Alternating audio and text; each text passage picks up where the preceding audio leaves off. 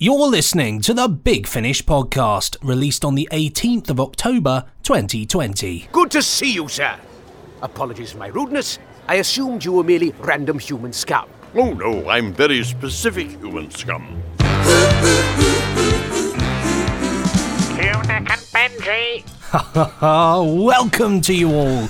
Join us in our Big Finish world of audio drama loveliness. Ah, I'm Benji, he's Nick. That much is certain. And here is the list of what's coming up in this week's Big Finish podcast. First up, the reviews, and we have Doctor Who The Lovecraft Invasion, then the War Doctor Begins interview, featuring our very own Jonathon Carley.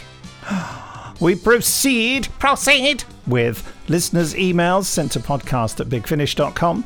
And then we go behind the scenes with Torchwood, The Three Monkeys, uh, featuring Burn Gorman, Tom Price, Scott Handcock, and James Goss, larking around very entertainingly. And then there's the Randomoid Selectatron, where we give you a 25% discount on a randomly selected, selected, selected Big Finish release. Selected! Select! I've Um, been selected. and then we finish off our drama tease, the first 15 minutes free of the Paternoster Gang Heritage 4. Merry Christmas, not. Mr. Jago by Paul Morris, featuring Madame Vastra, her wife Jenny, and Strax, the butler come grumpy henchman. Coming up in a moment, the reviews. But uh, let's talk about recasting iconic roles in Doctor Who. What do you think? You know, like we've got uh, a new third Doctor. It's one of those things, isn't it? It's, uh, I think, it's a very delicate process, but I think it's lovely. I- I think to, to be able to actually go back to, to eras of Doctor Who that perhaps we wouldn't be able to get the chance to do so normally. Certainly not in the straightforward storytelling of, for example, you know, the Doctor and Jo travel somewhere and solve something. You know, I think it's really nice. It's one of those ones, and I think we've been very lucky with everybody that we've managed to, to get involved. Um, have just done an outstanding job, and you really do close your eyes and just get lost in the story. I thought it was interesting for me that, you know, because we're doing the War Doctor Begins, and I suppose the, the War Doctor's sort of much more new series, high profile, that there was a lot of reaction in the way that there wasn't when we recast the third Doctor. Um, I suppose, you know, uh, it's just a process of reassuring people that we're doing it with love and with enthusiasm so, so that we can tell these stories. There was a lot of uh, people using the phrase, there was some, there were some examples of people using the phrase cash grab. And it's like, you know, people who just want things to be outrageous and want there to be an enemy. You know, I think I think just doing this out of love and just we we love doing it. I mean, you know, we are doing this as a job, all of us. So we do make a living out of it, but none of us is on a yacht in the Bahamas.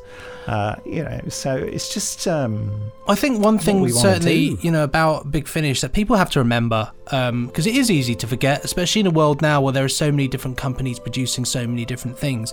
That Big Finish is uh, a company run by Doctor Who fans. We love it. We absolutely love Doctor Who. That is that is why we do this. It's because we enjoy making it.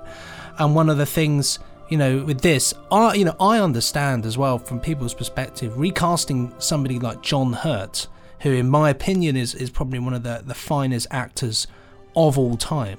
That's quite a big thing and a huge decision. But it is important, I think, to, to remember as well.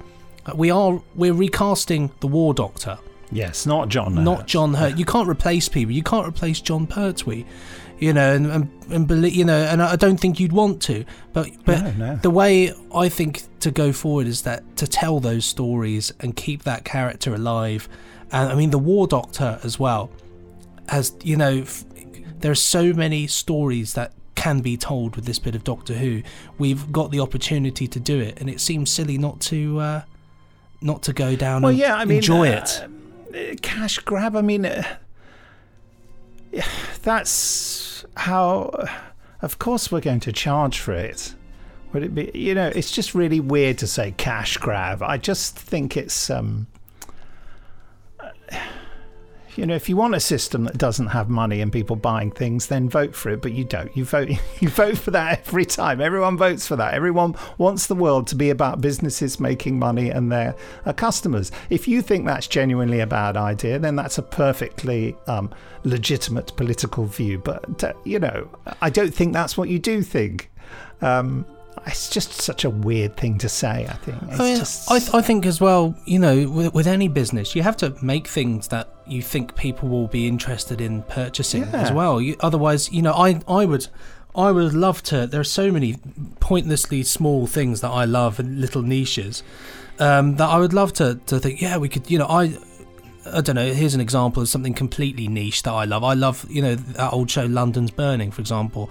Yes. I'd love that. I'd love that. How good would that be? Get the cast back together and do it. But I don't necessarily think anybody would buy it, so it's not worth doing. But with something like this, if we can do it well, which we will, because I, I really believe in Big Finish's ability to tell fantastic stories. We love stories. Uh, I think it will appeal to people and it would be good. Yeah. And I don't think it's we don't do things. Oh yeah, whip whip us up a, a first Doctor, Nick. Um, you know, whip us up a War Doctor. Whip us up this. We can get that out in six months. Get a couple hundred thousand quid. Blah blah. blah you know, um, it's not. Really, it doesn't really work no, like that's that. not you know? what it's about. You know, we're we're always going against economic and commercial sense, really. That's that's the truth of the matter. You know, if we were if we were sensible, hard-headed business people, we wouldn't do half the things we did. But we just love doing it. And Jason, you know, who's owns the company, he's he's also a Doctor Who fan, and he kind of goes, "Yeah, should we do it? That would be fun, won't it?" You know, it's it's all done in, in that way, really. Uh, I don't, you know, but, but people people are always. Um, it is a feature of human behavior and specific, specifically sort of brought into hard relief on on the um, on social media to dehumanize people and to um, you know so we've become some monolith that's not made up of real people that they can just you know have a go at. And it's it's such a shame really. I mean with the war doctor in particular i uh, we did consider all, you know all sorts of actors uh, and then I just sort of was in love with the idea. I thought, wouldn't it be nice if he did sound a bit more like John Hurt's interpretation of the role? And then Jonathon Carley came to my attention, and I thought, oh, that's. I mean, we deal with this in the interview coming up. Um, I thought, yeah, that might be nice to see whether, you know, is he just someone who can do a party trick of a voice, or is he someone who can genuinely do a characterization and um, and be a good member of a cast and interact well with a director and have an emotional intelligence about what he was doing? And luckily, I found out that um, that he was. I mean, uh, I, I so first really gratified. I first met him earlier this year. Actually, I say met him. It was it was over. You know, it was online. He was doing something uh, for me, and, and he was he was playing. He was sort of just playing lots of different parts, but he was fantastic with that because working with him, I'd never met him. I'd just gone from you know people recommending him for his great ability to do different voices and stuff. But he was he's so good at at knowing what to do, and you there is this thing you can say to him. Oh, could you do you reckon you could do this? and he just delivered it and he, and I'd be like god you know that's fantastic he's really he can turn his hand to a lot of things and he's a really nice guy and he re- and again he's another person I really think he actually cares about it cares about doing it. It's not a case of you know it's it's a thing like I think like it liken it to um, Jon Culshaw for example who does the Brigadier. Hmm. I'm, I'm working on the Grey Man at the moment which is a, a Brigadier story and it is a joy to to listen to that because not only is he doing a cracking Nicholas Courtney, um, but also you can actually tell just in the way in which he does it that he's not just studied Nicholas Courtney, but I think he knows he knows the way in which he would deliver these lines, and so it's so fantastic to hear it because it's such a tribute. All these Yes. little things, you think that, you know, I, I have to stop myself when I'm working. Think, God, that's exactly what he would say, and that's exactly how he would deliver that line.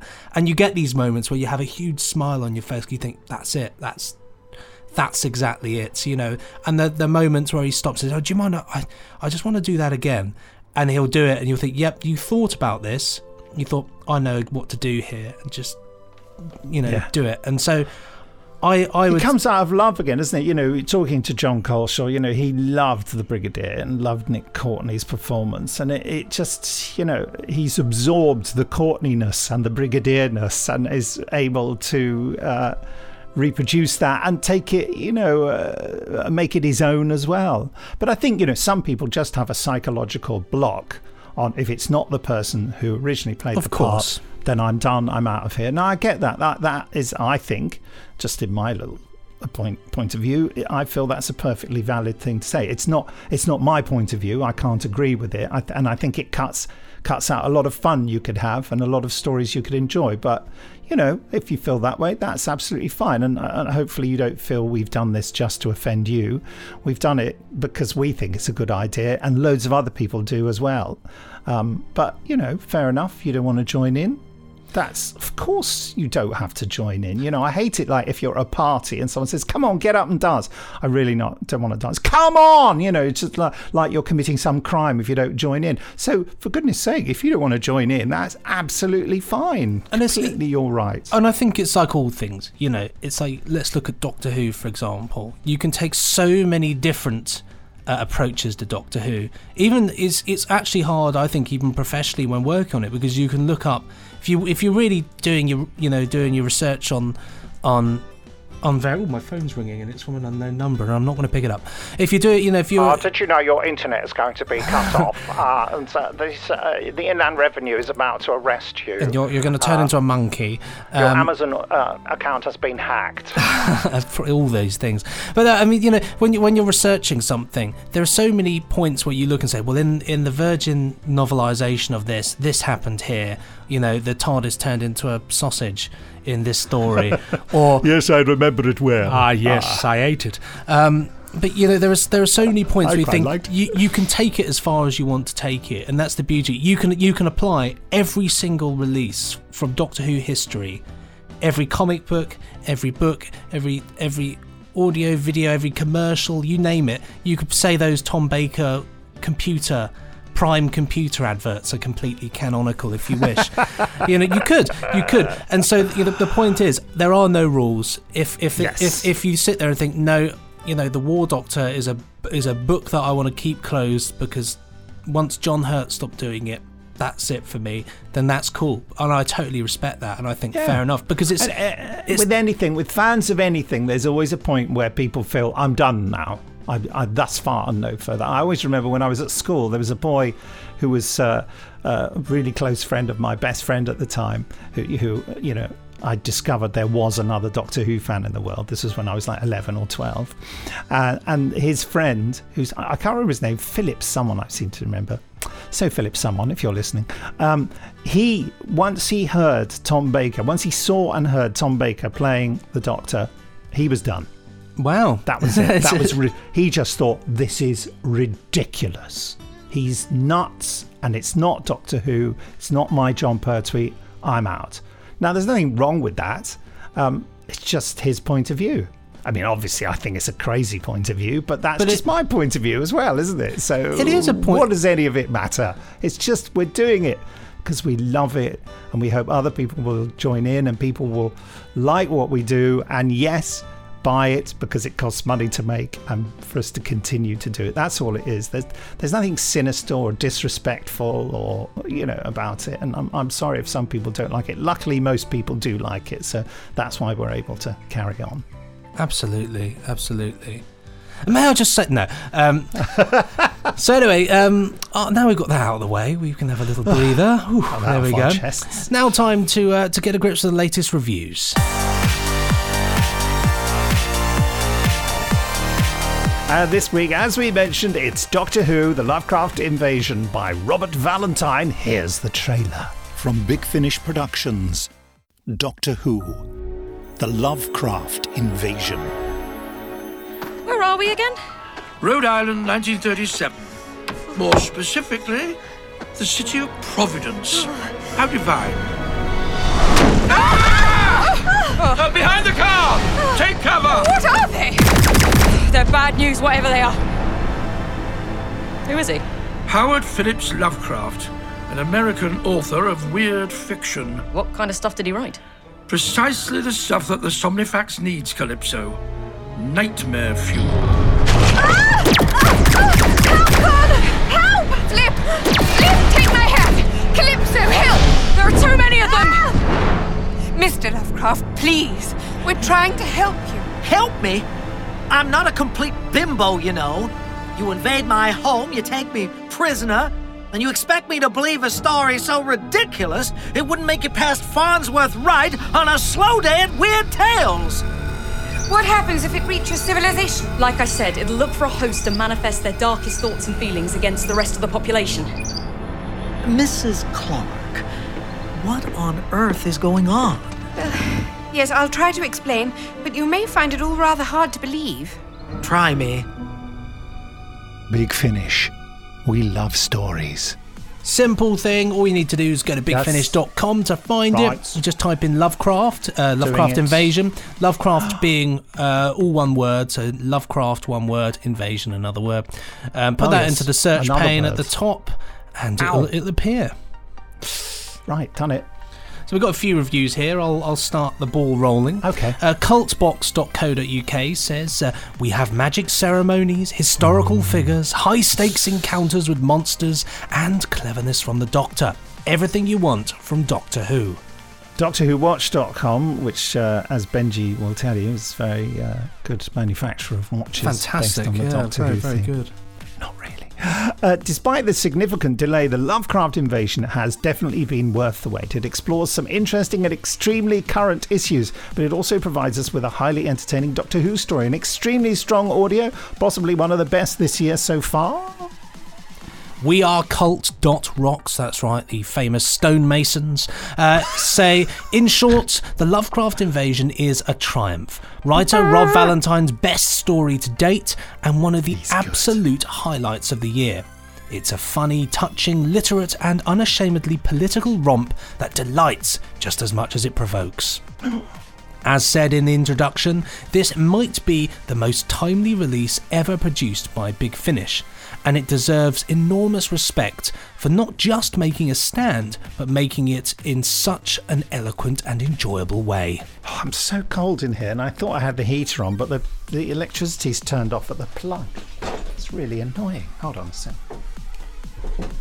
TheDigitalFix.com says the Lovecraft invasion really is something special. It examines the man that was H.P. Lovecraft, exploring the beauty of his imagination and the darkness of his hatred and bigotry, challenging both the characters involved and the listener, with strong performances from all involved.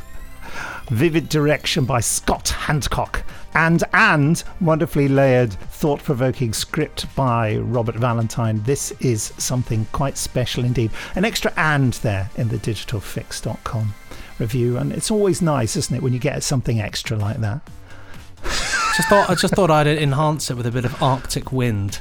Just to, just, to, just to give you that the feeling of how cold Nick is yeah, right I now. thought I was. I thought I was travelling to the other side, Benji. I thought I just, Is this is this death? Um, yes, uh, the the uh, like the it. afterlife is uh, of course summoned by the uh, instantaneous appearance of an Eskimo or an indigenous person. Just imagine to the big igloo in the sky. Um, warpedfactor.com says uh, even with 2020 being a year filled with knocking. Oh, sorry, I'll do that again. Um, Warpfactor.com says even with 2020 being a year filled with knocking it out of the ballpark releases from Big Finish, the Lovecraft invasion is a highlight. Robert Valentine offers a multifaceted script. Uh, an exploration of a legendary but problematic author whose works have defined a genre for decades, wrapped inside an engaging science fiction thriller. Uh, one that hooks the listener in and doesn't let go.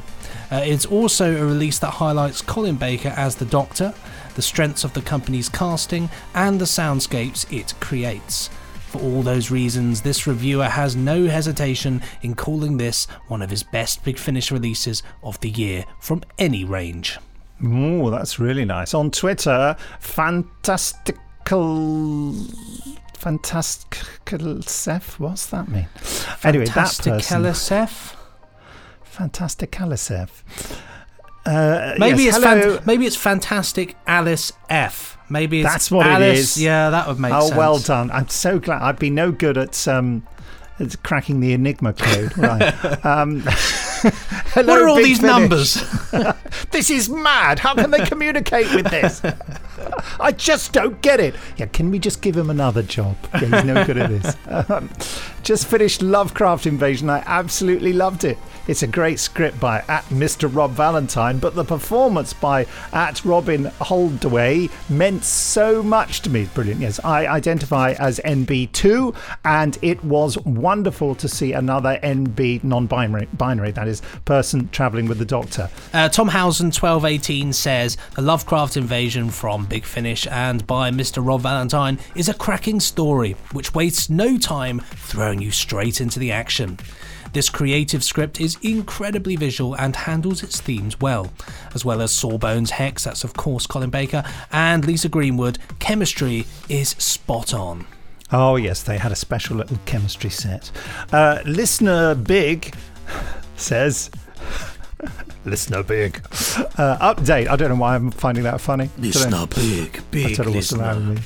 There's something wrong with me. Uh, the Lovecraft Invasion is now possibly my favourite story from Big Finish. Two exclamation marks and 10 out of 10. 10 slash 10. I believe that's what that means. 10 slash 10.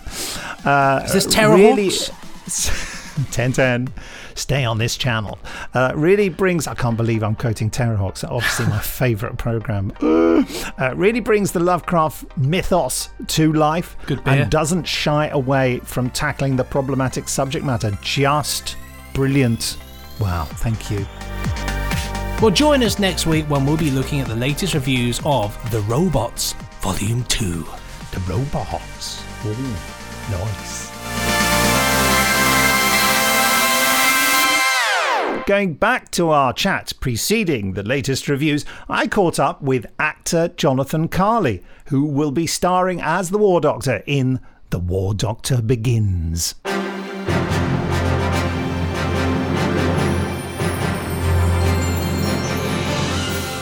So, hello, Jonathon, and welcome to the Big Finish podcast. Thank you for having me, Nicholas. So, um, when was the last time we spoke? Um, it would have been back in January um, when we did the uh, uh, original audition for uh, War Doctor Begins, which feels so long ago now. It really does. Wow. I don't know whether we didn't have any idea what was coming in terms of the Oh, world no. situation. Did I mean, we? we knew it was on sort of on the horizon somewhere, but we had no idea, you know, just how imminent it was. Um, Yeah. And yeah, here we are. And before that, uh, how how did this whole uh, War Doctor thing come about for you? Well, actually, I'd be quite interested to hear your side of the story, but I'll go Yeah. first. Um, Okay. So you emailed me quite out of the blue, um, and it pinged in my inbox, and I thought at first, because you asked if, if we could have a little chat about um, War Doctor related things, and I thought, hold on, is is someone having me on here? Um, but no, he said, right, let's uh, let's have the meeting, and we'll see how it goes. But no, it was all legit, and um, yeah, it was in, I think it was back in November, if I'm remembering rightly. All right, okay. Um, and yeah, we just had a little chat, and you put forward the proposition of you were th- Big Finish were thinking about uh, doing some more War Doctor related stories. Would I at all be interested? And I was like, okay, um, yes, absolutely. Um, not thinking in a million years it it might ever happen. Um, but then we set a date for an audition. We went down, we did it, and then, of course, as with any audition, you're left thinking, hmm, I have no idea how that went because it's all in the, uh, well, in this case, all in the ears of the listener. And of course, with something like um, The War Doctor and taking up the reins on a project originally starring the late Sir John Hurt, naturally it's going to be a bit of a delicate issue for many reasons. And you were quite um, upfront by saying that conversations need to happen because I understand realistically, even if everything had gone right, if there was a gut feeling that either now's not the time or we're not sure how this will land, that it wouldn't happen. So I was completely prepared for that. Um, but then the follow up came that, yeah, we want to go ahead, we want to work on this. and then lockdown happened, which threw the whole thing into uncertainty again. Um, but uh, David Richardson was very clear that we will still want to go ahead with it. It just might take a bit longer to get round to it. Um, we're going to proceed after lockdown, um, which unfortunately never happened. We're still sort of here, um, but we decided to go ahead anyway, and it all went really, really well. So, Yeah. uh, yeah, Nick, what's your side of the story? Yeah, that's pretty much it, isn't it? We just had a chat because I wanted to see what you were like because it's not. I, I already knew that you could do a fantastic John Hurt voice. I just wanted to know whether you could do it with him sounding just a little bit younger. Although I think it's true to say that John Hurt never really sounded that young. Um, uh, and also, I wanted to see what you were like in a studio environment. So, uh, not only did you do an audition, you came and played a, a part in a, a Tom Baker story for us. I can't even remember the title of the script now, but let's not say because it's probably top secret. Um, I just wanted to see what you were like in that environment because it's, it's one thing being able to do a voice, and it's another thing, uh, you know, being able being able to fit in with Yeah. you know everything. And uh, and I think that after the audition, which you know you did really really well, I think we uh, had you do some work with Louise Jameson, who you'd done the audition with, with her reading the other part. Yes, yeah, we did. We uh, had a little workshop session, which was um, an absolute privilege because Louise, who's also directed the first set of stories, is just so on the ball and just so generous uh, with what she does um, from start to finish. I don't think I could have done it without her because, um, like you say, how you work in the environment, it's one thing doing an audition either in person or remotely, but when you get down to the actual job, you've got to know not only can they do the voice or whatever, can they perform the script, can they get the nuances of the script, and bottom line, can we work with this person? You know, because you can be the most talented person in the world, but if you either can't cooperate or can't take notes, then it's not going to play out. Um, but yeah, that the workshop session with Louise just was a huge uh, stepping stone in terms of building my own confidence and allaying those uh, anxieties that I had about prospectively uh, taking on the part because um, no, it's no small feat. It's like, do you want to step into John Hurt's shoes? Oh goodness me! Um, uh, but over the we the way we did it was we did a key scene from a script um, at the start of the session, and then we went back and did the whole thing and worked out how we connect with the text and everything, uh, and then came back to this quite intense scene at the end, and it took on a whole different life, a whole different energy, and it took me really aback um, in myself uh, because I was like, I didn't know I had it in me. Just this profound realization um, that choked me up quite a bit, and Yeah. there's it's that eidetic moment when you can just say, "That's when I knew I could have a pretty confident crack at this," and um, yeah, after that. We uh, put down the plans and came back and did the thing uh, about six months later. Yeah. Well, you know, Louise reported back to us, you know, how it had gone, and it was all the news I wanted to hear, really. You know, that you really sort of made an emotional connection with the work, and, you know, and it was more than just doing a voice, you know, it had become something emotional and connected to you as a performer, which is, you know, perfect, really. So, you know, I must congratulate you for that. Brilliant. Oh, thank you. Thank and thank you. Um, and then, yes, I just thought, well, because you'd worked with Louise on that, I just thought uh, it would just be a brilliant match for her to be the director of it because you know you yeah you'd made a connection and and I knew that and she is one of the most sensitive and talented people I know and I just I had total confidence in her you know being able to work with you and, and apparently it's all gone pretty well have you have you recorded the entire um, first box set yet Uh, yeah, we did the first one um, in consecutive days. So we did three days, three stories. Um, so that was quite a heck of a, a run, and we really hit the ground running, um, especially in this semi-lockdown situation. Um, because when I was told that we would be uh, recording semi-remotely, i.e., some people from home, some people in studio, I was a bit, oh, okay. I'm not sure how that's going to work because I, w- I record from home a lot, um, but you know, there's two, there's two sides of it. There's the side of um, of wanting to be in the room with everyone, feeling the energy and bouncing off that.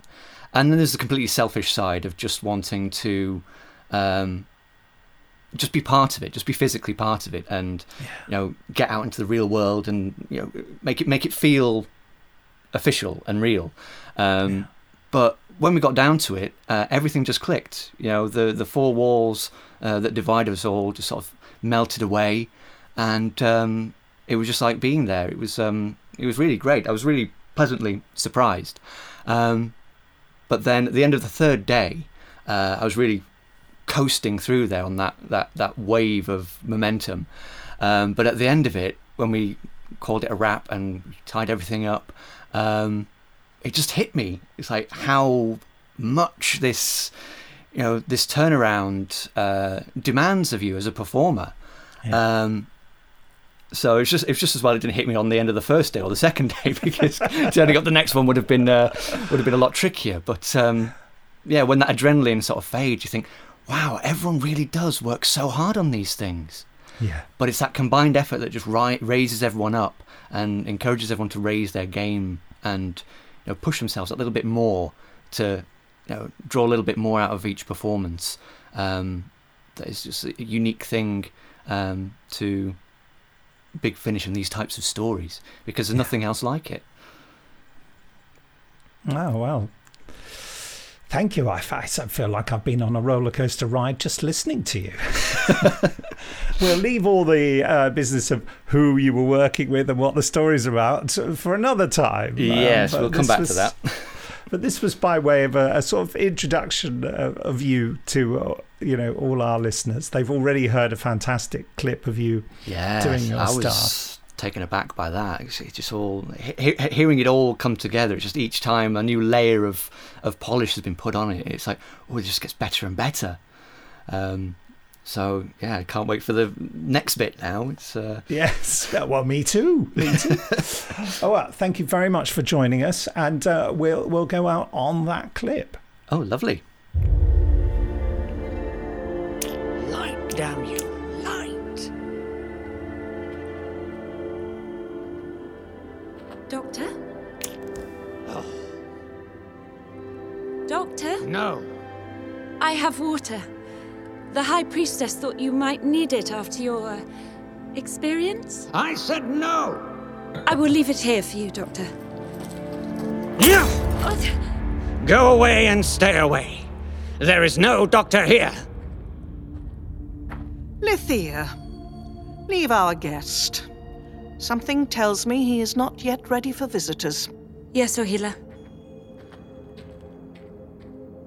Doctor, you're scaring the acolytes. I told that girl, and now I'm telling you. The doctor is gone. We are burying your acquaintance. Would you like to attend the ceremony? No. It's cold enough in here. I thought you should have the chance. If she hadn't met me, she wouldn't be dead. On the contrary, she would be dead either way. You tried to save her. The universe is already burning. What matters now is what you will do to stop that. I will see you when you are ready, Doctor.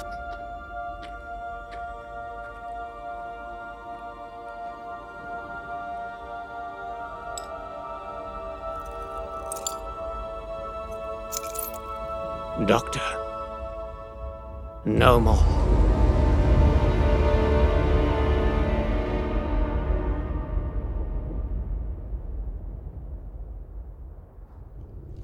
And to pre order all four volumes of The War Doctor Begins, just go to bigfinish.com and type The War Doctor Begins into the search pane at the top.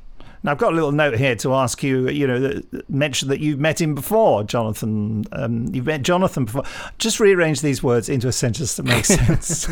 um, met Jonathon before, Benji, haven't you? But you've already mentioned that. I've earlier. already mentioned that, yeah, but you know, suffice to say, um, when I when I saw that he got the gig, uh, I was so pleased because I really think he is he is that good. He's very very good, and channels the voice so well.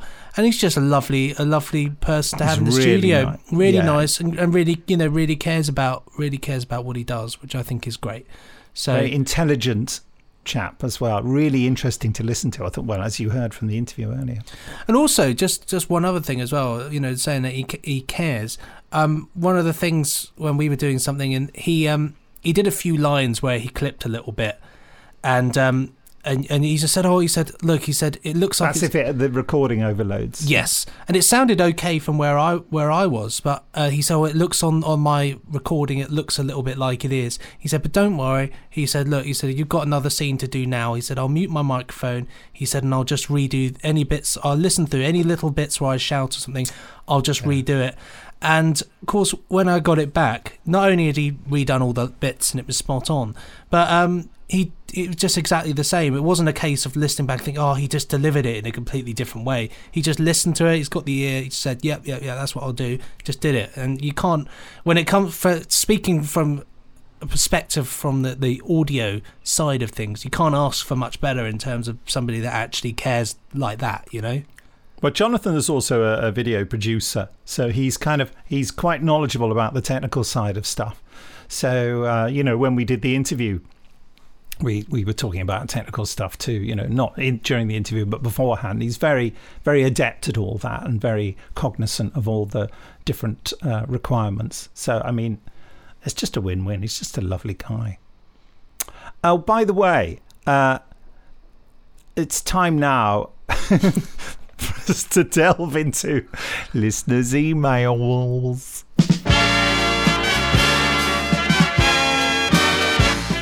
Well, it's super easy if you want to delve. When I think of delve, I think of like diving into a huge barrel full of envelopes.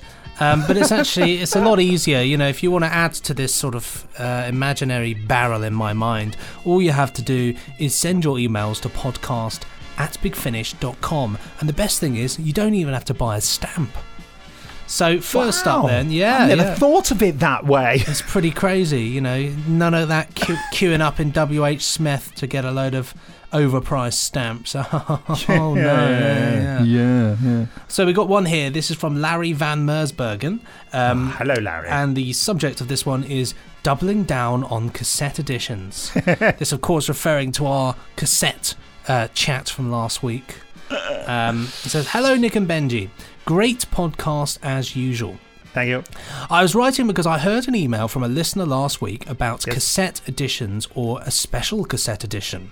Sounds like Ooh. were saying gazette. It's cassette. um, Gazelle. Gazelle. Special gazelle. so graceful. Um, is that the noise a gazelle makes? I don't, I don't think it is. Write in and let us know the real noise a gazelle makes. Nick said that if 2,000 people wanted it, you Yeah. might consider it. Well, Yeah. I will spread the word amongst the collectors, social media, and my own podcast to see if 2,000 people will pony up for a special cassette edition. Uh, I would buy one also. So thank you so much, Larry. Right, thank you, Larry. I have been in touch with Jason Haigh-Ellery. Well, I'm in touch with Jason Haigh-Ellery, our Lord and Master, uh, a lot. Um, and uh, I, I've been forwarding, I forwarded him this email. He was going, oh no, go on, will we? He said, the trouble is 2,000 people probably will want it. And I said, well, then that's all right. We can do it, can't we? I said, don't worry, I've asked for signed affidavits anyway. Will you wait until Um, the, the Victorian collectors community get on board and start asking for wax cylinder? Can you imagine that? Well, we'd be up for it, you know. If it's affordable, we can do it. Uh, Faiz Alam has written in uh, uh, subject listening habits and CD releases. Uh, sent this in on the 11th of October. Hmm. Uh, dear Nick and Benji, I hope this email finds you well. Uh, it's well, yeah. I'm a little bit under the weather, if you really want to know, but you know, I'm soldiering on. I've been a long time listener of the podcast. You're all right, aren't you, uh, Benji? You're not Yeah, I'm fine, weather. fine. Yeah, Rocking and well done. rolling, Yeah. rocking and Good. rolling. Sorry, I was just making it all about me, me. me. uh, this is the first time I felt brave enough to actually email you both. That sounds a bit like you've emailed us separately, but I know exactly what you mean. We'll be gentle with you. Early today, I listened to the Behind the Screams disc on your Frankenstein release, which I absolutely love, by the way. But what particularly struck me was a segment that said listening to an audio drama is a solitary affair for the listener as you wouldn't get people sitting in a living room listening to the radio the way you would watch TV. I found this very amusing, as did the others who were listening to it with me in my living room. I'm very fortunate to have housemates and friends who share in my love for Big Finish. So we often sit together in my living room whilst listening to your products. That's rather nice. I like that. Uh, recently, we'd listened to Storm Warning and, of course, Frankenstein. As many of us struggle to pay attention by sitting silently in a room, this has also led to other bouts of creativity on our part too. I've been known to, to sew stuffed animals, whilst my housemates draw or knit to keep our hands busy and our brain focused on the story. There's a picture here, actually, of, of what uh, Faiz has um, done. Look at that. Have you seen Very it? Good, very good. Gary, short for Garazone Central, the space station featured in Sword of Orion. I've made this whale whilst listening to that very story. It's really cute. It took me ages to work out which angle I was looking at, but once I got it, it's, it's a sort of Yeah. sperm whale, isn't it? It is. I love it. oh, uh, yes. Uh, whilst here, I, I, here, here, there. I don't know which you decided to use. You used both words. Whilst here, there, I wanted to ask you guys a question regarding CD releases. I understand that many of the older stories, such as early monthly adventures, Bernice Summerfield, and even all of Jago and Lightfoot, are being or have been phased out because demand for CD copies of these stories are less. However, as someone who has been an avid CD collector for Big Finish products for many years, the gaps in my collection stare out only too cruelly from my display shelf, knowing I'll struggle to obtain many releases that are now out of print. I'm sure many, like myself, wonder whether you'd consider starting a print on demand service for those that are no longer pressed in bulk. I understand that the costs for this may be higher, but I'm sure there would be many, like myself, who are only too happy to offset those costs, if only to avoid paying £500 for Bernice Summerfield buried treasures. £500, gosh. Thank you. That's a cash grab, isn't it? Uh, thank you very much for reading my email. All the best. Faiz Alam. Yes, so there was that lovely picture there. Well, that's an interesting one, Fires. It's um yeah, it's so interesting that I can't answer it. Um, the, the, one of the main reasons we're not repressing stuff is that just there's not enough room to keep all the CDs, and yeah, pressing on demand would be a potential answer. But we've always shied away from that because the quality of pressing on demand has always been relatively poor. And that's something that uh, involves terms of our license with the BBC that, you know, we have to make sure that it's top quality stuff. But this is something that we're constantly reviewing, and maybe we could do something like that in the future. I'm not promising it, I'm not saying we're about to do it, but it's something I'm certainly not ruling out, and we must keep discussions going uh, like this. I don't know how many people there would be who would do it, but if we could do it pressing on demand, then yeah, I suppose it would cost the consumer more as well. That would be the downside. There you go. Then beats 500 quid, I suppose. You know, it's a lot, Yeah. isn't it? Crazy. Well, I'm thinking we would sell them for 502 quid. Just cash in that little yeah, cash grab. cash grab. Cash yeah. Hashtag cash grab. Interesting as well um, that you you speak as well about you know listeners' experiences and people sitting down in front of televisions and things. I had an interesting thought the other day. Um, I've got this great um, Philips Hue light uh, which is connected to my computer. And you can do lots of funky things with it. Oh, I see. Um, and it changes colours. And there's I've got a great app which it changes colours to different. So you can choose like time vortex, and it goes with different colours with the sound effects of the time or thunder, and it and it does that. And I thought, wouldn't it be great to have you know lights that synced up with a, a release, so that you know if, if you're in the TARDIS, you've got all the colours, and then move. So I don't know a night sky, and it goes all blue and that. But I thought, listen to it. I thought we're not quite there technology wise yet, but you know, the, I think, I think what we interpret as a listening experience at the moment is, I think things will move on even more one day. Hmm. The, the potential. I was just thinking of, you know, the last Big Finish Day we had where we did, you know, play an episode in a cinema. Uh, that was you know relatively packed and everyone Really really, enjoyed listening to it. I didn't think when I first suggested it. I'm sure I'm sure I've mentioned this before, and Steve Hatcher won't mind me saying it again. When when I first said I want to do a, I want people to sit in the cinema and just listen to a Big Finish story. He he wrote back. He said that is the stupidest idea I've ever heard. but but bless him. And the reason I mention it is not to be rotten to Steve because Steve's lovely and brilliant. Um, but you know, it, I can see how it might seem like an odd thing to do, but it, everyone loved it, and it's something when we finally get back in a venue with a big finish day, I'd love to do that again. Well, I was waiting in the wings because we were um, we were recording some reaction shots of people afterwards because I think it was a Hmm. story exclusive, wasn't it? It Um, was, yes. And um, so I, I had no, I had no alternative but to be looking through the door, watching as people listened. And it was it was really interesting to see people reacting as well. You know, visually reacting, smiling, Mm. laughing, looking slightly concerned when things happening, turning to their friends at moments as if you know saying what's you know what's going to happen yeah like oh my god this has happened and Were any of them hiding hiding behind the seats? no because they'd be on somebody else's lap um, I'll trust you to could be have been practical. could, could have been a nightmare. But um, but yeah, so it's a weird thing, but it's it's every, you know audio dramas is a specific thing, and it's great that there are people out there who love it. Um, carrying on with the emails now, we got one here from Drew O'Toole. Um, subject of this one is Hello, Drew. monthly range question. Hi, Nick and Benji. So, with the recent reveal of monthly titles Colony of Fear and The Blazing Hour, myself and a few friends were wondering what is to become of the previously announced monthly titles The Lost Resort and Perils and Nightmares. Are they to move to some sort of special release in 2021, or are they scrapped entirely? Drew O'Toole. Hello, Drew. No, they're not scrapped entirely, and there'll be some news about that, uh, you know, in the coming months. So sorry to keep you hanging around for that. Um, some things for us to sort out there. Now, uh, since there were some short emails in here, I put an extra one in. We normally do three, but here's the fourth one. And finally, Neil Boudel. Um, a serious question and a cheeky one. Uh, greetings to Big Finish. Okay. Uh, serious question. As remote recording is somewhat the norm, at least for now, have you considered casting your casting net round the world? I'm sure there must be actors out there who dream of being exterminated by a Dalek, but just don't live on planets that get invaded. Planets in inverted commas. Well, um, yeah, um, we've certainly not got any problem with that. The time difference is sometimes an issue, but I mean, for example, um, Lalla Ward is in. Um, Hong Kong, and we recorded with her. We had to get up very early for that. Cheeky question. I've noticed in the production credits since mid year um, that David Richardson has been listed as senior producer. Is this an acknowledgement of his advancing years? what do the various job titles actually mean anyway? Keep up the splendid work, boys and girls. Neil, I know you didn't ask it like that, Neil. I'm just being sarcastic. Um, yes, I think it wasn't mid this year. I think David Richardson has been credited as senior producer for quite some time.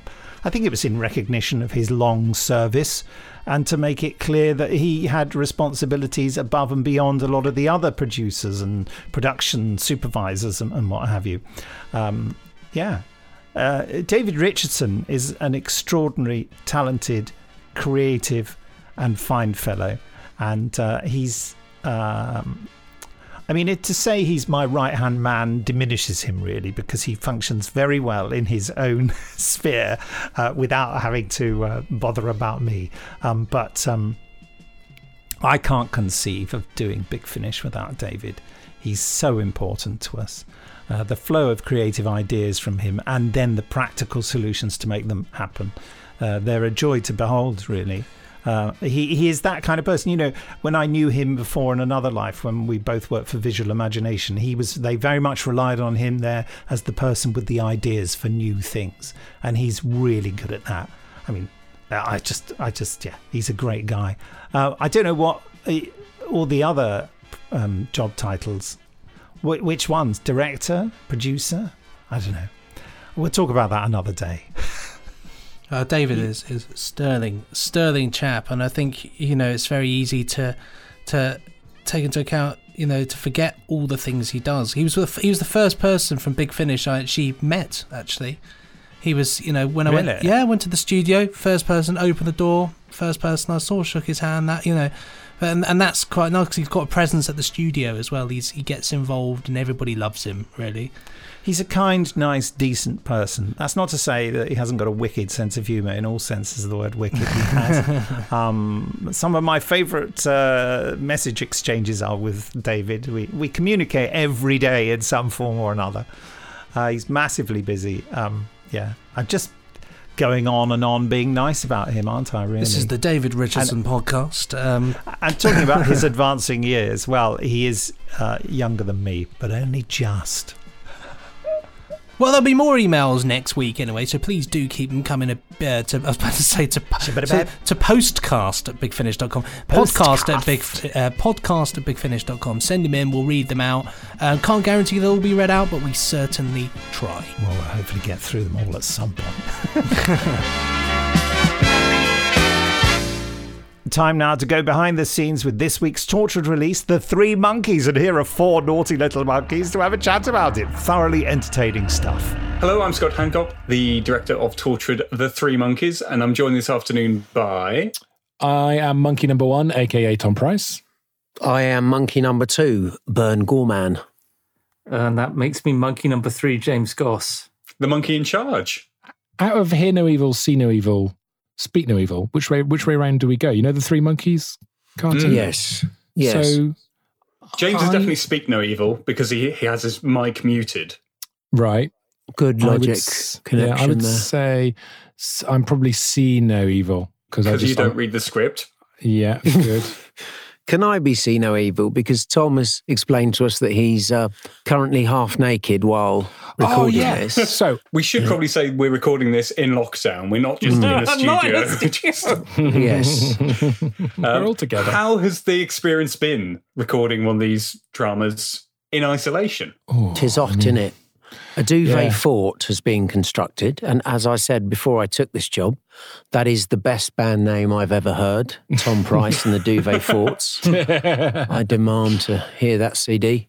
I mean, Back on record. tour now. Yeah, CDs, mate. Is That's definitely right, mini disc. Yeah, exactly. Um, real to real. Well done. Good fun as always. I quite, I, yeah, it's brilliant fun, and the scripts are fantastic. And I love. I mean, despite James Goss writing them, they somehow, maybe it's Scott manages to pull them out of out of James's grasp when they become good. But they they've just been so much fun to do, and um, good stories. Good stories. Well, this is the third in the sort of Andy Owen trilogy, isn't it, that James has written? Because we started with Corpse Day, where you both recorded in a studio together. Oh yeah, And then we did The Hope, and now we're we're not even in a room together. Uh, yes, as stipulated in Yeah. contract. Yeah, it's a weird one, isn't it? But it's all right, really. I think everyone's. I, I- maybe I concentrate better when I'm doing it this way because there's, there's still there's a lot more messing around, I guess. But when we're actually doing the scenes, I feel like I'm in it a bit more. I don't know. Yeah, good point. Agreed. And there's not that. Well, there's no body language, is Tube there? journey. You can't. Yeah. Yes, nice to nice to be back uh, with the um, what is currently becoming obviously one of the world's best and most desired double acts. Yeah. Uh, you know, Abbott Costello and Scooby Doo and Shaggy, and now uh, PC Andy Yeah. and Owen Harper. So I'm sure you're all begging for more of that. I think I I wonder when we can try and get a lunch out of City Davis and talk about the future of this double act because this has got legs. I mean, we Agreed. just you know, there's a lot these guys can do, and I think it would work. James, as, as the producer and the writer, what is it you think works so nicely about pairing Andy and Owen up together? I think the characters have a great rapport. The actors don't. Yeah, it's been very tricky. But, you know, as, as characters, they work because Andy is a complete optimist and Owen is a complete pessimist. And so if you put the two of them together, that just works. Yeah. Yes. Well, it depends who's got the monkey. yeah, you did a lovely thing in the script, just setting it all pretty much in a car, almost Yes, preempting the sound nice. design. Yeah, al- almost as though I was planning ahead. Did you write this before the lockdown? No. It's nice. It, it gives that nice intimate feel. Yeah. You know. And where did the idea uh, for this story sort of come from, James? The idea not only of the n-dimensional monkey, but the whole post office and, and the sort of accidental corruption going on there. Oh, oh yeah. Well, uh, you know, Burn spotted it. Uh, there, there really is a case where the post office was issued with software that has turned out to be incredibly unpredictable and has ended up with a spate of suicides and sub postmasters in prison. And it's Yeah. not very funny at all. It's just horrible. Um, And it's it's just about how small communities have ended up completely wrecked. There there generally are small villages that don't have a shop purely because uh, the post office went, and normally that was the the one shop in that little village. Yeah, Cardiff, right? oh, oh no, there's. Give Did it it happen in. Cardiff? Funny. I thought, I thought you were joking. Is that did it happen in Cardiff then? No, it, ha- it happened all over. Right. Happened all over. It's it's mad, isn't it? We did actually have this discussion whilst recording, and it delayed recording for a good twenty five minutes because we all got so massively distracted by it. But it's a hell of a story, and Yeah, it's horrible. just you know That, um, Just just the idea yeah. of how would you cope if you're running a really small shop and all of a sudden it was thirty two thousand pounds in debt? Mm. And they wouldn't stop prosecuting either, would they? It's not like they No. put up their hands and said, you know, okay, we've made a mistake. They sort of doubled down, took lots of people to court. Yeah, they absolutely refused to believe that and admit that it was happening, but they knew it's turned out for years. They knew. But it, it makes for a a really different kind of Torchwood story as well. Yeah, it does. doesn't Family. It? It- but it's quite philosophical. This. Yeah. Well, that's it. It's not a big alien invasion or, or threat in that sense. It's No. just it's a what would you do if thing, isn't it? And they've Mm. got this sort of lottery, this this karma lottery in the form of a monkey toy, which is if you've not listened to the episode, you're now like, what the hell is this? but I mean, that's basically what it is. A man like that with so much money, So many influential friends. they think they're untouchable. Good news, Plod. You and I are going to take him down. Shall we get started? From Big Finish Productions, Torchwood, The Three Monkeys. Right now, we're the luckiest men alive on the planet. We're also being hunted by armed killers and won't see the morning. Yeah, there is that. Get out of there. Get out of there. Andy. Anyway, if I Andy. was about to do something stupid, it's fine because you tell me, right? So, Right, okay. you're about to do something stupid. Do not open it. Do not open it. Turn around. Get out. Come on. Goes nothing. Andy! What is it? Oh, Andy! Project Liquidate. We're ready. Oh, Andy, I'm sorry. Oh, good thing they keep shooting at you. Really? Oh, okay, I see. I see. Hurry up, hurry up, hurry up. Okay, get in, get in. Oh, You have until we find you, Davidson. And we will find you, and then it's all over. Big Finish. We love stories. Owen, put the monkey down. And you can get that on limited run on 972 floppy disks. Um, um, no, just go to bigfinish.com, type in Three Monkeys into the Three search monkeys. pane at the top, and that will warp your ear things around the superb Torchwood release. I actually meant rap, but I mistyped it as warp. I like it. Warp sounds better. I, yeah, I'm going with it. I'm going with it. Very soon now, we'll be giving you a 15 minute drama tease of this week's Paternoster Gang release, Heritage 4 Arsenal Nil, featuring Madame Vastra, her wife Jenny, and Strax, the butler come grumpy henchman. Uh, but now it's time to give you a 25% discount on a randomly selected Big Finish release. Yes. Oh, yes. Yes. Yes. It's the Yes. Randomoid Selectatron. Funny you should say that. Well, impeccably, Ran has plucked a great story up given that we are approaching uh, Halloween. Uh, we've got number 5.2 Doctor Who The Labyrinth of Buda Castle. Oh, right. I think this. Um, you directed this, didn't you? I certainly did direct it, yeah. It's the first one we did uh, with Lalla Ward in with the Fourth Doctor, I believe. And also, excuse me, it's the first time I worked with uh, Commander Koenig himself, Mark Bonnar. Really? Playing Oh, wow. V- Zoltan Frid. I think he'd worked for Big Finish before. I'm, I wouldn't swear to that, but I certainly. That is when, it, yeah, and that was, goodness me, it was in 2013. Ah, such a long time ago on the 9th and 9th of October and the 5th of November. Oh, Bit of a gap there. Bonfire nights, yeah. well, let's hear the trailer. Coming soon from Big Finish Productions. Doctor Who, The Fourth Doctor Adventures, The Labyrinth of Buda Castle.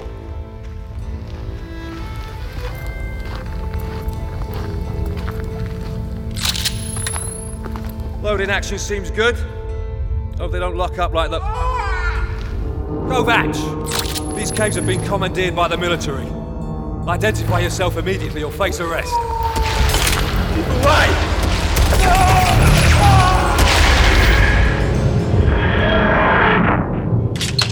Wonderful, wonderful Budapest. You could hum the Blue Danube if you're looking for a tune. That flows right through here. You'll be telling me next that Budapest's a good place to buy tulips. Ah, ah, this is it. He's been murdered. Stay back! You've claimed your last victim, Count Dracula. Ah, you've made the mistake of finding me kneeling beside a body and assuming I'm the killer. This is the seventh victim in two weeks, all in this area. And you're investigating this? Yes. What the?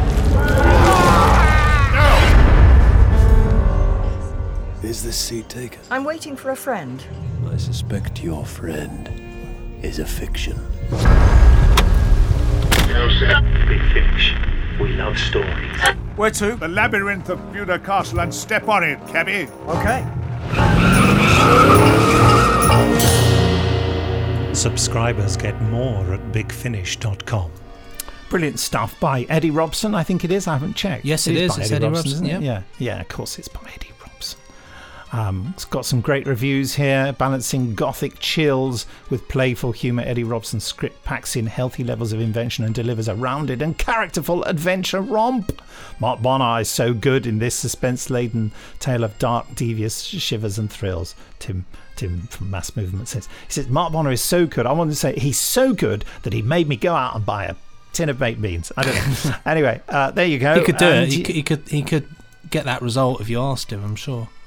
Yeah, no, that's Buy some beans. Um, I don't know what that was. Anyway, you can have a 25% discount on this if you go to the Big Finish website. That's just in case you haven't been paying attention. It's bigfinish.com.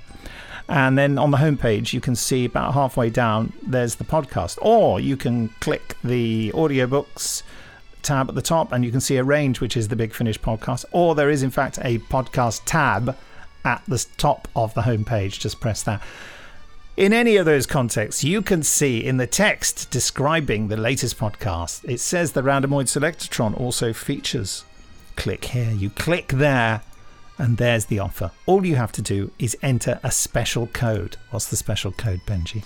Buck up, all capital letters, no spaces, no complications. Buck up, B U C K U P. There you go. Can't say fairer than that. Well, there we go. Thanks, Ram. What a fantastic choice. And if I may say so, always a pleasure, never a chore. Uh, sadly, though, it is time for us to say goodbye. And this week, since we're talking about the War Doctor, uh, let's say it in the style of a big explosion. Cue explosion 10. It's my favourite explosion sound, that is explosion 10. Nice. You, you got another one in you? Uh, I, c- I could do the sort of explosion 10 with, with firework tail off, which is. So that, you know what I mean? Sometimes you've got to add Love the little it. firework just to give it that little little crackle.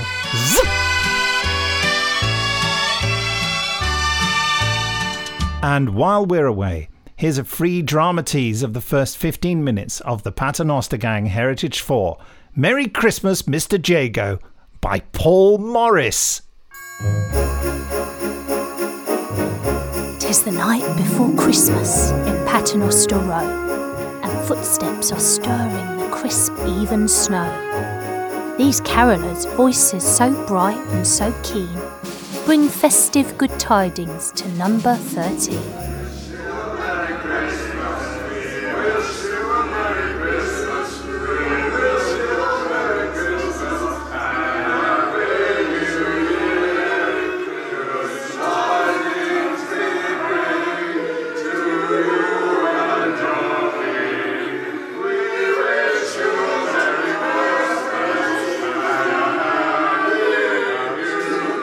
Christmas, one and all!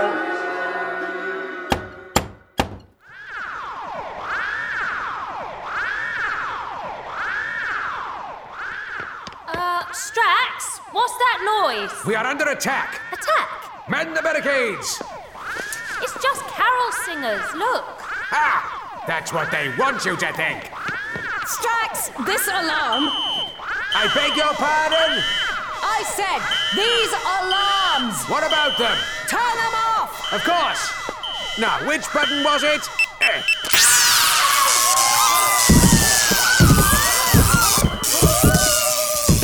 Ah, perhaps not that one.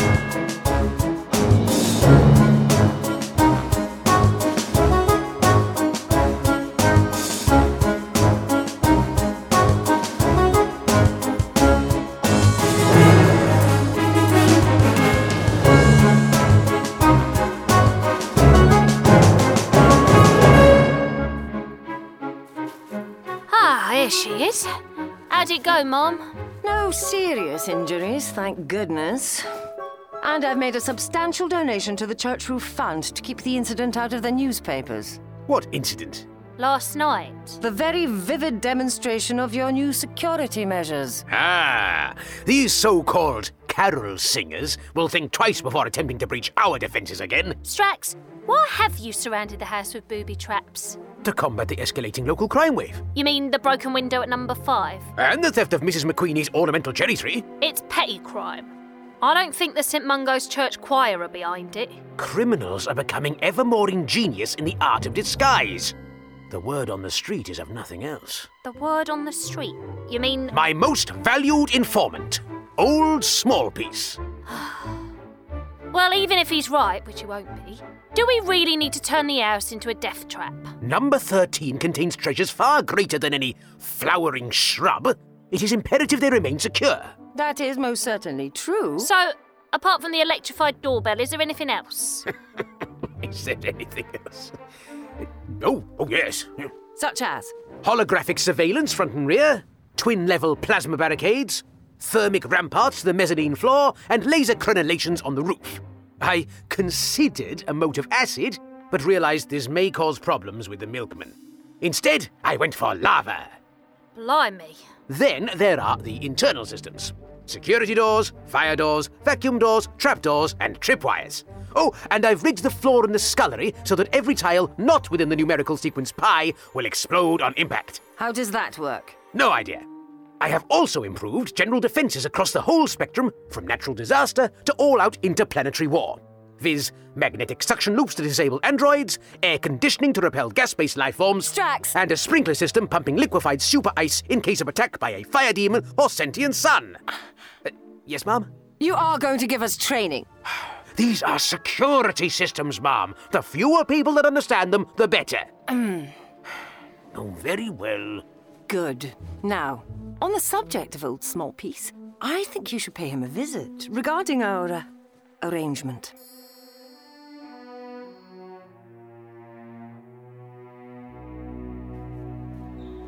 You, there! No loitering in the doorway. Some of us have business to attend to. Strax? Well, bless me. Mr. Jago. Good to see you, sir. Apologies for my rudeness. I assumed you were merely random human scum. Oh no, I'm very specific human scum. And let no one tell you otherwise. What brings you out east? Business and pleasure. Yourself? Shopping for something rather rarefied. Drawn a blank everywhere from Bermondsey to Bond Street. And if I don't find what I want soon, I shall have to add shoe leather to the list. This is your lucky day, Mr. Jago. Whatever you require, look no further. And what? Then the very establishment you stand outside. Old Small Pieces Emporium. In there? Are you sure? Don't let the small, shabby exterior fool you. On the inside, Old Small Pieces Emporium is one of the largest, shabbiest shops in London. Follow me and mind your wallet.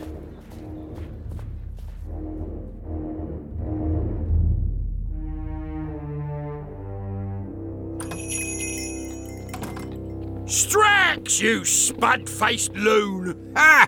Classic small piece. Compliments of the season. Who's your friend? Henry Gordon Jago, sir. Young Strax here has given you quite the recommendation. Oh, and he ain't even on a cut! Is there a reason you're dressed as Father Christmas? I'm not dressed as Father Christmas. Are you already drunk? Uh, your friend? Mr. Jago, are you dressed as Father Christmas? I am. On the way to children's party. Just need something to entertain the little angels. The great Scaglione was originally engaged, but pulled out at short notice on account of being stuck in his own magic cabinet since second house last. So, uh, what, magic tricks? Preferably simple to learn, impressive to witness, and soft on the pocket. Uh, Mr. Smallpiece, if you can oblige, you will not merely be helping an impecunious impresario out of a sticky spot. You'll be putting a smile on the cherubic face of each and every inmate of the Smeaton Street Orphanage. Jimmy! See what we've got under conjuring, illusions, legerdemain, magic, and prestidigitation. No, Prestidigitation. By Press Flowers. Oh, never mind. He won't be a minute. And how can I help you, Strax? Madame Vastra would like to inquire if you have any under the counter special. Is there something in your throat? Should I administer the Heisenberg maneuver? You know the rules. No talking about the special stuff. Special stuff? Oh, uh, Jimmy's back. Look at that, Mr. Jago. Plenty to choose from. What do you think the orphans would find most entertaining? Well, you got to have a one, surely. All goes without saying. Hmm. Aha. This is a beauty. yes. Yes, that'll do. What else? How about the top hat of surprise? Uh, how, does it work? Well, tap it with the wand. Uh-huh. Alakazam! oh, oh, a dove! By Jove! it's like magic. Either that or a short-range transmat. Eight bob to you. Eight bob? Well, um, maybe. Uh, what else have you got? Um, um, is that young urchin supposed to be rummaging around under your counter? Oi! A thief! Engage pursuit!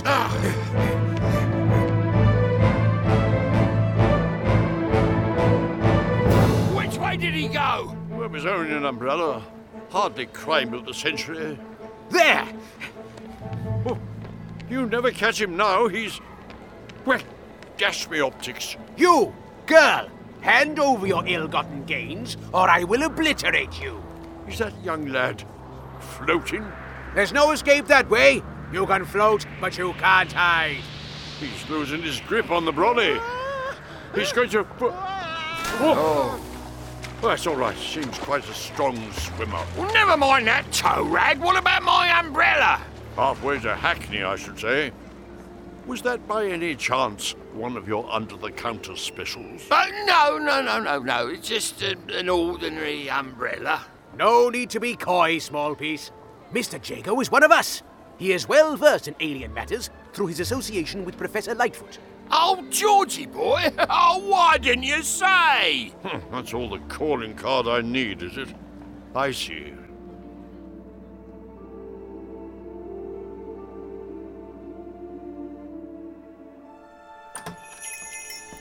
Small Piece does not deal merely in earthly tat. He is well connected in London's alien underworld. Anyone wants to buy or sell something that don't rightly belong on this planet? I'm your man. And where does Madame Vastra come in? Oh, she doesn't. She and Miss Jenny prefer to wait in the tea shop around the corner rather than set foot in, uh, how did you put it? That ridiculous man's grubby little junk shop. Ahem. Any alien stuff, what you might call dangerous, Madame Vastra gets first refusal. Small Piece provides a valuable service in removing such threats from the streets of London. The large sums of money that my mistress provides in compensation are neither here nor there. Oh, I'm sure. So, Small Piece, do you have anything for me today? Hmm? What, well, now, Strax, as you ask, yes and no. I'm trying something a bit different.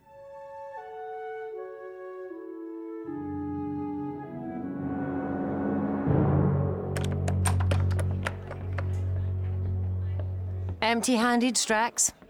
I take it Small Piece had nothing of interest? Well, yes and no.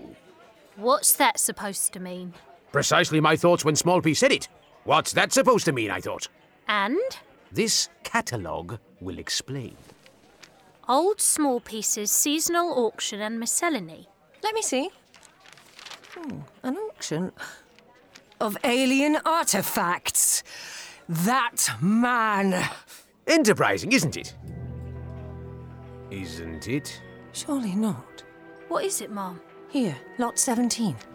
Prehistoric fossil. It is a crude drawing, but coupled with the description, I believe I know what this item is. A creature from my own era. Splendid! No, Strax. There is no time to lose. It cannot fall into the wrong hands.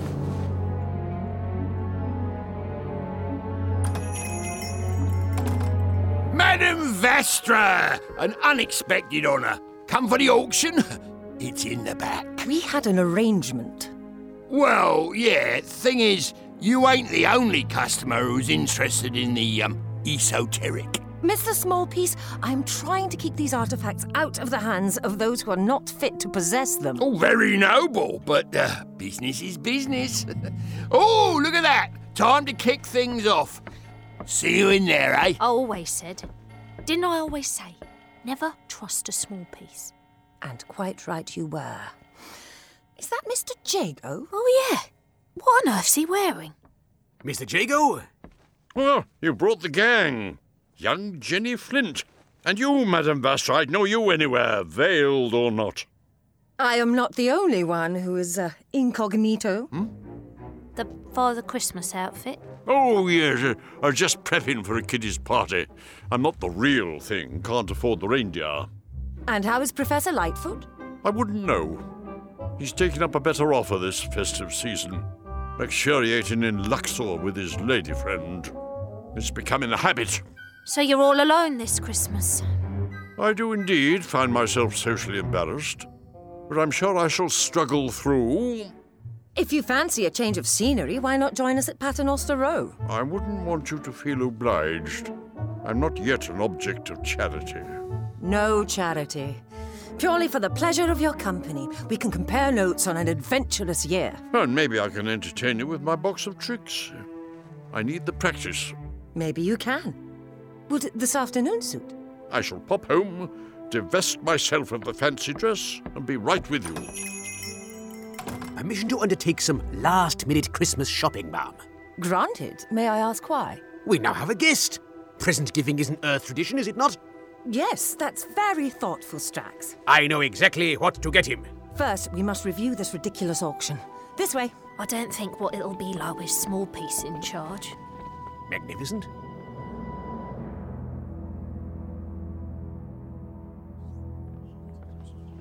Some of the most distinguished figures from London's alien population are here. Not to mention a fair few of the undistinguished. What is your strategy, ma'am? To outbid the competition. I see. Well, it could work, but if you require small arms backup, just give me the nod. Our next item, ladles and jelly spoons, lot 17, one old fossil. Crawling the earth when Adam was a boy, this was. That's it. It looks kind of cute. That creature was the scourge of the Silurian era. A gribbolite. What? A Grubelite? Comes with a certificate of authenticity from Charlie Darwin himself. Can I say half a crown? Five guineas. No messing about. I like it. Five guineas we have. Six guineas. Lovely. Bit of competition makes the world go round.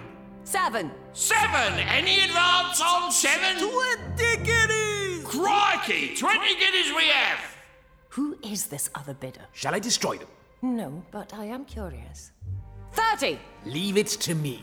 Thirty guineas, lummy. Any advance on thirty? Fifty. You've been listening to a Big Finish production. Don't forget to rate, review, and subscribe.